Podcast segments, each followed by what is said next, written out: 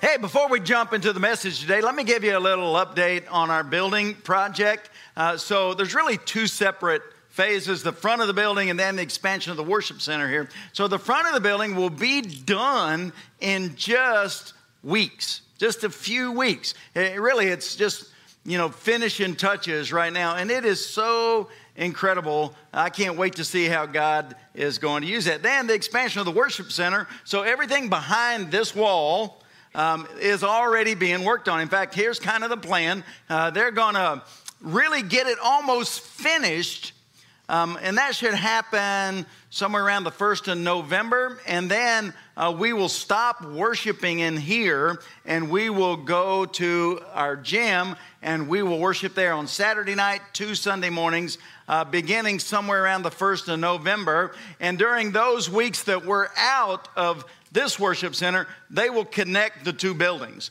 And probably six to eight weeks, something like that. So then the new worship center uh, should be done somewhere around the first of the year. And I just, I mean, it's going to be so great. Thank all of you so much who have given and sacrificed and uh, prayed for uh, that to happen. So uh, a couple days ago, Jenny and I were just walking through the new part of the building in the front. And we were just a little, wow we were just kind of holding hands, walking through there, and I just said, Babe, do you have any idea we'd ever, you know, see this kind of stuff? No, we had no idea, man. 30 years ago when we started this, man, and I was just kind of thinking back about 1992. Eh, we had a little white frame worship center, it was 23 feet across. And to think then what God would have done now is just Unbelievable. But then, you know, something dawned on me. In August of 1951, there were some folks who were on a little plot of land over there on Highway 87, and they started to pray and dream about God planting a church there. And they did it. And when they built that very first building, 23 feet across in the worship center, but you know what? They were just as in awe of what God was doing as I am now.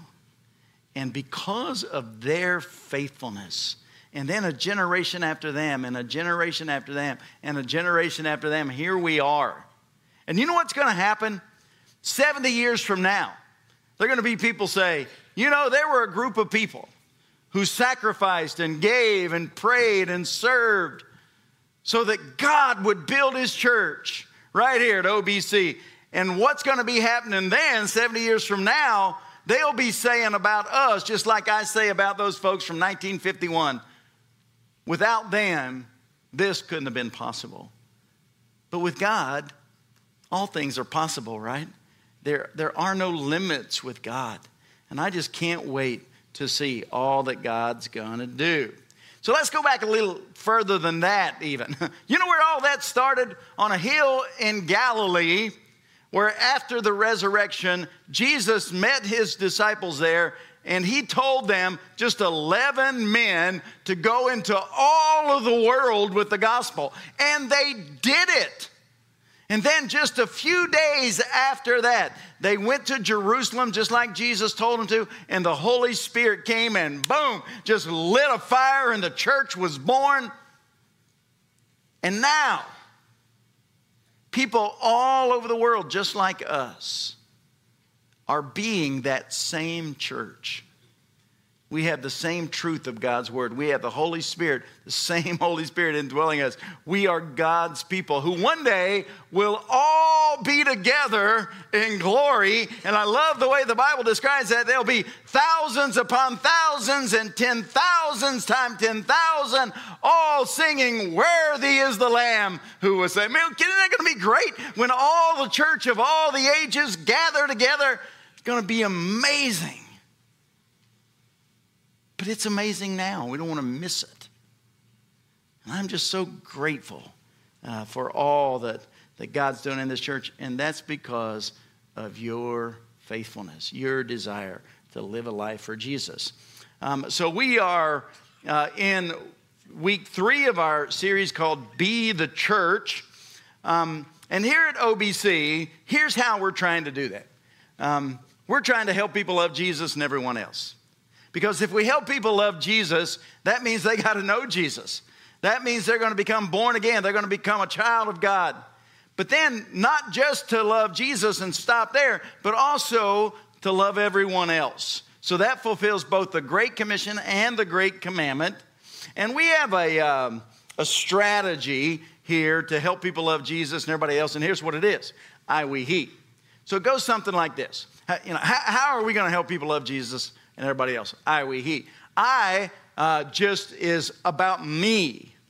What I have to do as an individual follower of Jesus to help people love Jesus and everybody else. Because there are some things nobody else can do for me. Um, and then we, uh, which is about being in a group. We're going to talk about this next week because there are some things nobody else can do for me, but there are some things I can't do by myself. I have to join with a group of other believers in order to help people love Jesus and everybody else. And then He, uh, that's about corporate worship. We're doing it right now, but it's also about going into all the world with the gospel. And so we're going to be talking about that in just a couple weeks. So we're going to wrap up the I component today um, of our I, we, he strategy to help people love Jesus and everybody else. And here's what it says I have a personal relationship with Jesus and regularly practice five spiritual disciplines Bible study, prayer, serving, giving, and sharing my faith. Um, so last week we talked about two of those spiritual disciplines Bible study and prayer. And those are kind of things that you expect to hear. I mean, man, if you're going to be the church, if we're going to be uh, committed followers of Jesus Christ, we have to get our nose in a book. We got to get our knees on the floor. Praying and Bible study are just uh, so important, critical uh, to knowing Jesus and being his church. Now, today we're going to talk about the, the next three um, spiritual disciplines um, serving, giving, and sharing my faith. Mm, those are the hard ones. The, those are the ones that really test whether or not we're going to exercise spiritual discipline. You, you, you, see, like most things in life, if they're worth doing, they require discipline, but they're worth it. I love what, what uh, Proverbs says. Proverbs 23 12 says, Apply yourself to discipline and listen to the words uh, of knowledge. Um, you guys get this, right? Uh, what we're undisciplined about today will cost us tomorrow. That's why A.W. Tozer said, Not perfection, but holy intention is what matters most. Now, why would he say that? Because Perfection really isn't a possibility here on planet Earth. That's what heaven's for. But holy intention is what drives us. Holy intention is what drives us to exercise spiritual disciplines, and it's the spiritual disciplines that we practice on a regular basis that helps us uh, to be usable in the hand of God and that's how we are being the church. Now, spiritual disciplines are a little harder mm, to discern than um, other kinds of disciplines. For instance, man, if we're undisciplined in eating, we just pile on the pounds. I mean, that becomes obvious. If we're undisciplined in exercise, man, we're huffing and puffing trying to get up a set of stairs, right? If we're undisciplined in spending, we are neck deep in, in debt. If we're undisciplined at work, we can't keep a job. If we're undisciplined in relationships, we find ourselves alone a lot. But when we are undisciplined in our walk with God, here's what happened Satan blinds us to the damage we are causing, and he, and, and he deprives us of the blessings God wants us to have. I mean, so it's so easy, right? When, when you stop uh, being disciplined in your walk with God in these five areas, we don't see it coming, but all of a sudden, man, there's a lot of damage done by our undisciplined walk with God. It causes damage, and, it, and we miss the blessings God wants us to have. So th- this is a, a huge deal. Write, write this down. Spiritual disciplines are the things that shape us into the image of Jesus. So 2 Peter 1, verse 8 says, uh, The more you grow like this, the more productive and useful you will be in your knowledge of our Lord Jesus Christ. But those who fail to develop in this way are short sighted or blind, forgetting that they have been cleansed from their old sins. So, so those are clear and powerful words. We can be useful. I mean, there's option one we can be useful in building God's church, or we can be undisciplined, which means we're short sighted, blind, forgetting what Jesus has done for us. It's so, so simple and so tragic, man, because when you're not in the Word, when you're not on the knees, when you're not serving, when you're not giving, when you're not thinking about Jesus as a regular part of your life, you know what happens? It just gets further and further and further away from our mind. Then we get blind to what God's doing every day in this world, in our lives, and we miss the opportunities that God wants to give us and the blessing we receive when we take advantage of those opportunities. Um, so, the determining factor really is um, how determined we are in exercising spiritual disciplines. So last week we talked about Bible study and prayer. Today we're going to talk about um, giving, serving, and sharing our faith. So let's start with serving. So write, write this down. Serving makes me more like Jesus. Mark 10 45. For even the Son of Man, that's Jesus, did not come uh, to, be say, to be served, but to serve and to give his life as a ransom for many.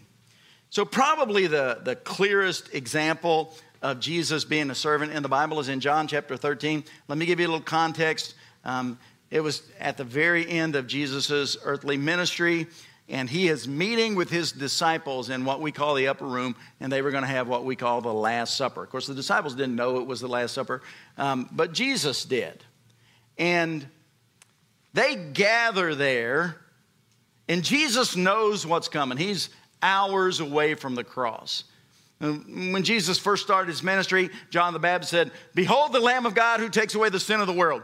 Now, Jesus is at the end of his ministry, and he's getting ready to be that final Passover lamb. So, there in that upper room, this is happening, man. It's 10. You know what the disciples are talking about? Which one of them is the greatest? I'm better than you. I'm better than you. I'm better. Which going to be the greatest? I'm going to be the greatest. That's what they're talking about. And while they're talking about who's going to be the greatest, Look what's on Jesus' mind.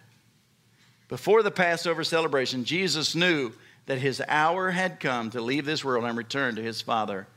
And he loved his disciples during his ministry on earth, and now he loved them to the very end. They're thinking about themselves, he's thinking about them. Mm. Now look at John 13, verse 3.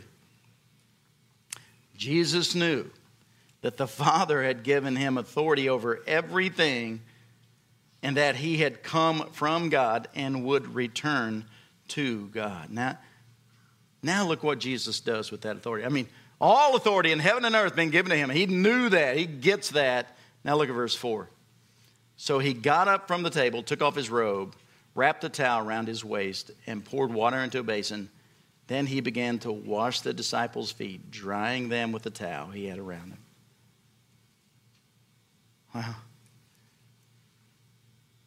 All authority. And I'm going to serve you.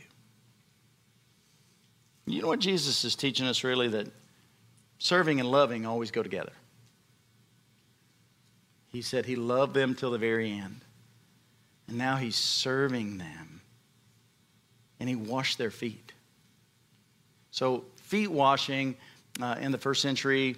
Um, people walked everywhere they went. There were dusty roads, so their feet stayed dirty a lot. So it was customary when they would enter a house, the, the lowliest servant would wash their feet. And this is what Jesus does. Um, serving and loving always go together. It's true in our relationship with God, it's true in our relationship with everybody else. Which brings up a great question. So, if serving and loving always go together, what's the problem? I mean, why don't every time we see somebody say, I love God, why don't we see them serving Him? Why don't uh, in other other relationship? Why not in marriage? Every time a spouse says "I love you," why don't we see them serving their spouse? If loving and serving always go together, and they do. You know what the problem is? Our sin nature. Because our sin nature says, I want to love you, but I don't want to serve you. I want to love you, and in response to me loving you, I want you to serve me. We would never say this out loud, but it's probably true in a lot of people's lives. Our sin nature convinces us that Jesus exists for our pleasure. I'm in this relationship with Jesus for what he can do for me. Now, obviously, there are some things that only Jesus can do for us, and yes, but as believers, once we're born again, once we've been redeemed, am I in this relationship with Jesus so he can serve me at my pleasure? Or is this thing, this thing in me that says, no, He's the King of glory. After all he did for me, there's not anything I wouldn't do for him. How do you see that? It's our sin nature that says, I love so you can serve. It's true in, in our marriages, right? I mean, I love you, now you serve me. This creates so much conflict in marriage. But Jesus doesn't let us get by with that. He shows us that serving and loving always go together. Here's another thing that Jesus teaches us about serving is I serve Jesus by serving people. I mean, God's just hardwired his church this way. God always uses one person's service to meet another person's need. Um, that's why, man, we're always asking you to serve as a spiritual discipline because when you serve, you're meeting somebody else's need in the body of Christ. And when you meet their need, somebody else is serving and meets your need. And we always, look, it takes hundreds of people every Sunday morning serving every Sunday morning just to make everything happen that happens here. And when you come in and sit and just say, I'm here, other people are serving you for you to be able to come in here and sit and receive from God what you need from God. Other people are serving to meet your need. So the question is, what are you doing to serve to meet somebody else's need? You know, by the way, that's one of the big reasons we've always had multiple services here. When we open our new worship center, we're going to have two services. You know why? So people can worship one and serve one. Because we don't want to put anybody in a position where they have to serve but can't worship. You know why? They'll get burnt out. So that's true for you. So you need to be asking yourself, what am I doing to serve the body of Christ? Because God uses one person to meet another person's need. Look at John 13, verse 12.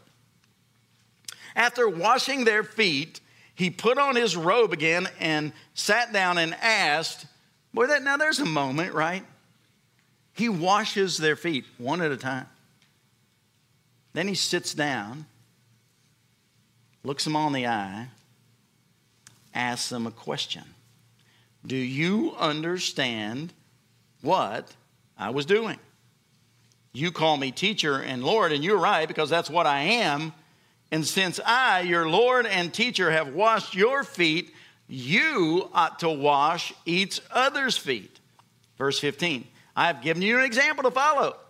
Uh, do as I have done to you. I tell you the truth. Slaves are not greater than their masters, nor is the messenger more important than the one who sends the message.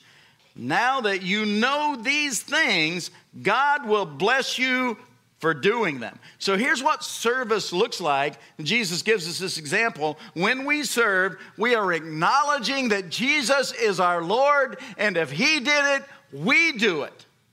We are following His example, and when we do it, we receive His blessing. It's hardwired into serving God. And there are just so many ways for you to serve God in his church here at OBC. I, I mean, man, there are dozens and dozens of ways. From the time you pull in the parking lot, there are people helping you get parked. There are people greeting you. There are people which waying you. There are people looking after your kids. There are people singing and worshiping just so you can you can sing and worship. Now, there are people who print things, write things just for you. Preschoolers, middle schoolers, elementary school kids, high schoolers, single adults, married adults. Uh, there's so many different ministries here. And God wants you to serve in one of them. You go, well, how do I know? Well, here's what you do. We have a little thing called next steps. If you can say right now, I get it, and you know what? I've been a consumer long enough. It's time I become a contributor. You go to next steps. We'll find out what you're good at, what you love, help you get connected to the right place. My dad always used to say, if you want to serve Jesus, he'll let you. That's true. We're especially going to need help, by the way, in our preschool. We're looking for people who love God's little ones and understand this isn't playing, this isn't babysitting, that this is building the truths of God in the little kids at a very young age so they grow in it the rest of their lives. So, the next discipline is giving. I know y'all are thinking, let's go back to serving. So, let's talk about giving. See, we, we live in a world that basically um, sends this message 24 7. The more you have, the more you are. You, you are what you have. If you have a lot, you have great value. If you have little, you have little value. You, see, the world is always trying to convince us that our net worth and our self worth are the same thing. That's a very dangerous way to see yourself. You know, the Bible says, Proverbs 23 5, in the blink of an eye, wealth disappears, for it will sprout wings and fly away like an eagle. Wow. You see, there's what we have, there's what God entrusts to us, and then there's who we are, and you have great value. In fact, you have so much value, Jesus thinks that He died for you. Don't confuse your net worth and your self worth. I was telling uh, Jason Barrow this week, you know, I always feel a little weird talking about money because, especially over the years, Man, people have said so many weird things about our church in regard to giving. You know, you, when you join Osborne, you got to sign over your mortgage. When you join Osborne, you, I had somebody tell me this just a couple weeks ago. You have to show them a pay stub so that they know that you're tithing. It's crazy. How many of y'all have heard something stupid about Osborne like that? Wow, look at that. Half everybody, man. Now, but I talk about giving because it is a spiritual discipline and it is an important spiritual discipline. But because giving is a spiritual discipline, it means you have to be intentional about doing it, and it will always be easier not to.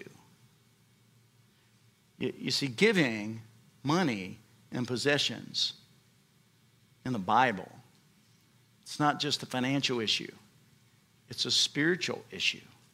And the Bible talks so much about it. Look at this 16 of 38 parables are about money and possession. One out of 10 verses in the Gospels are about money and possessions.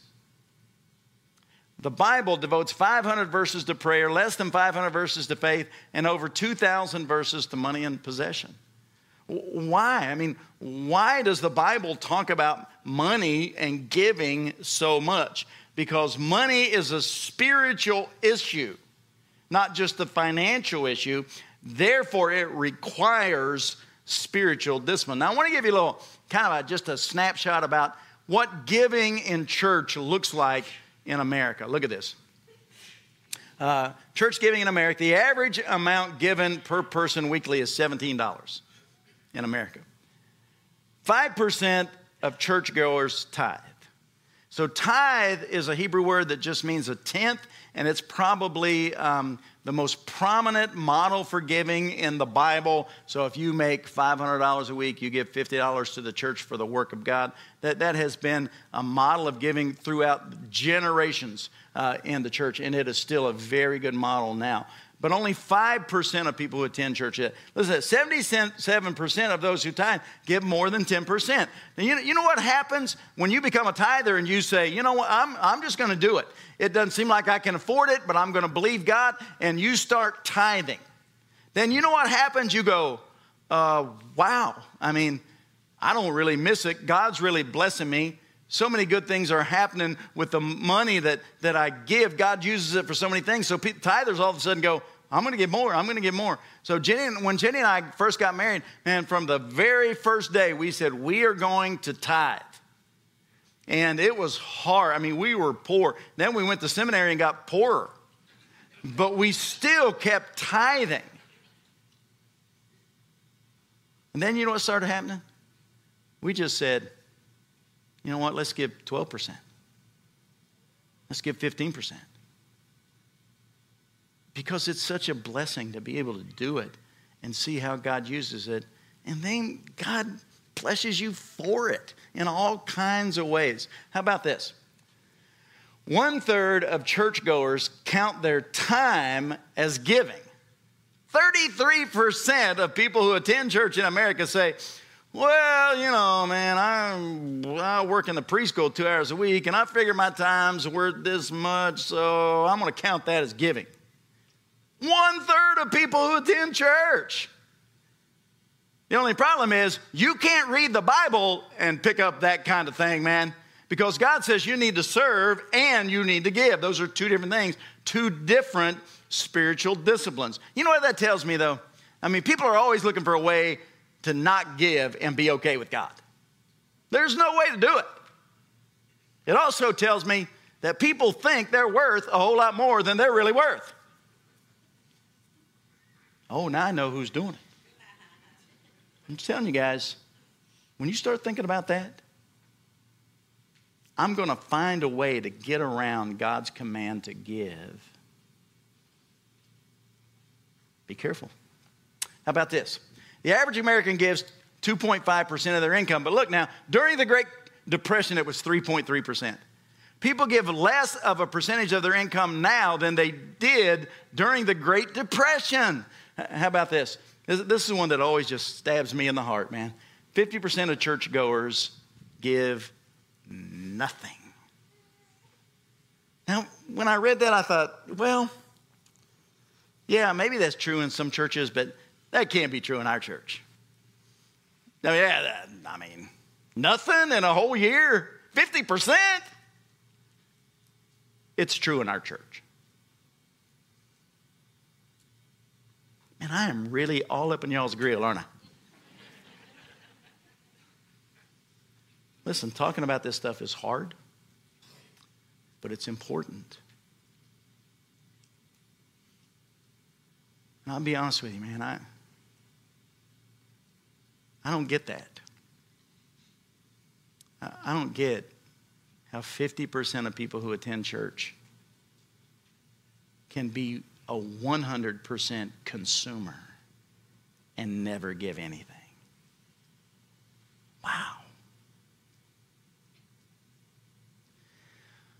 For the other 50% of you, thank you so much. I'm just telling you, man. The, the small percentage of y'all who tithe and give on a regular basis,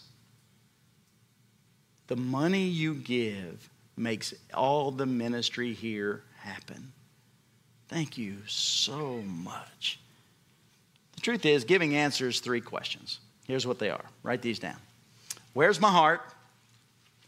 Uh, Jesus said, Matthew 6 21, for where your treasure is, there your heart will be also. You don't get to disconnect your heart from your wallet. If your heart is in line with God's will, your money will be in line with God's will. If your money is out of line with God's will, your heart is out of line with God's will. Jesus said so. Second question is God really first? Proverbs 3 9 says, Honor the Lord with your wealth and with the first fruits of your produce. In other words, man, whatever God entrusts you, the first part goes back to God. You know why a lot of people don't give? Because they spend their money on everything else, and then there's none left to give. But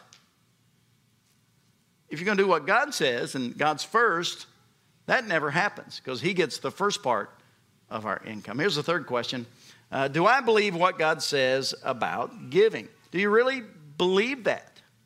Uh, look what God says about tithing specifically. Will a man rob God? Yet you are robbing me, but you say, How have we robbed you? I mean, I, I don't steal things from the church. How am I robbing God? In your tithes and contributions, you are cursed with a curse. You are robbing me, the whole nation of you.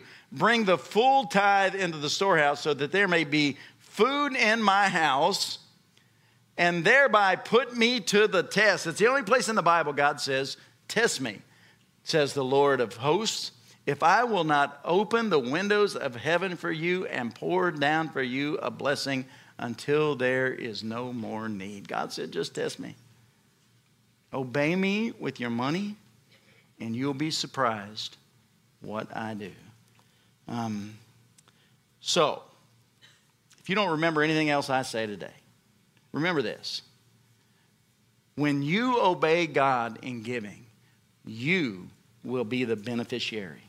I promise you. All right, let's talk about sharing our faith. Um, so, sharing our faith is a spiritual discipline, so that means we have to be intentional about it, and um, it'll always be easier not to do it. So, giving and sharing our faith are probably the two things I ever talk about that people want to hear the least. People don't want to hear about giving because I just ran out to think about it. People don't want to hear about sharing their faith because so few people do it. But I mean, just just think logically. If the church is silent, nobody will ever know Jesus. In fact, Romans says, just listen to this. Um, For everyone who calls on the name of the Lord will be saved. But how can they call on the name of the one they have not believed in? And how can they believe if no one has told them and they have never heard? And how can they hear about him unless someone tells them? Wow. Okay, all right, I can tell y'all thinking right now, please get me out of here. So let me help you a little bit with this. Uh, sharing our faith doesn't always mean we sit somebody down and preach the gospel to them. Can mean that. In fact, uh, there's a guy in our church, pretty successful business guy. He, he called me a few weeks ago and said, Man, I'm getting ready to meet with a client, and God has just laid on my heart so hard, man so intensely that I, I need to share the gospel with this guy. He's a pretty well known atheist. And he said, I, I'm going to do it. You know, talk me through that. And he did. And the guy wasn't offended. He didn't get saved, but who knows? Got a lot of important seeds planted there. I mean, it just thrilled my soul that this brother was willing to just say, I need to tell you about my faith because I care about you. Hmm. Now, it doesn't always mean I'm going to sit you down and share the God's plan of salvation with you. You know what it means most of the time? Just letting Jesus be a part of your normal conversation. You know who the world's best is at this? My wife, Jenny. I, I, I, kid you not. I mean, for years and years and years and years, I have seen this happen where so, somebody will just come to me and say, Hey, um, I'm such and such. You know, your wife probably told me about, no, well, you know, I just saw her someplace, and next thing I know, man, I'm asking questions, and she's telling me about Jesus. And right there in the middle of that store, she just prayed with me, and, and she just does this all the time. I mean, I hear it all the time from people. That can be you. It only requires one thing open your mouth and talk about Jesus. It's not self righteous. It's important. And you, if you look around, God will give you all kinds of opportunities for this. You see somebody and you they tell you, man, they're going through some really hard things. Man, you, know, when I've gone through really hard things, can I tell you how important it was that Jesus was there for me? And can I just pray with you? Or, you know, do, do you go to church anywhere? Why don't you just come? I think you'll be really encouraged. But most people go through their lives week after week after week after week, come to church, but never think about what God's given them and given it to somebody else. This is a huge deal. So, sharing my faith does a couple things. Here's the first one, write this down. It proves I understand the power of the gospel. Romans 1:16 says, "For I am not ashamed of the good news about Jesus." You know how you know you're not ashamed of something? You talk about it. You know how you know you are ashamed about something? You're silent about it.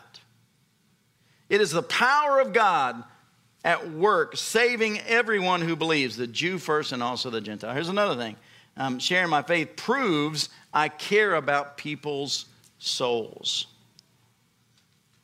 Here's a question. It's an important question. If you're listening, say amen. amen. Who is waiting on the other side of your obedience to share your faith? You see, somebody's waiting just for you to open your mouth about Jesus. All right, so some final thoughts about discipline. So, Bible study, prayer, serving, giving, sharing my faith, spiritual disciplines that we teach on a regular basis here, we all need those things. And we need to practice them all regularly. So look at Corinthians 9, 1 Corinthians 9, verse 24. Do you realize that in a race, everyone runs, but only one person gets the prize? So run to win.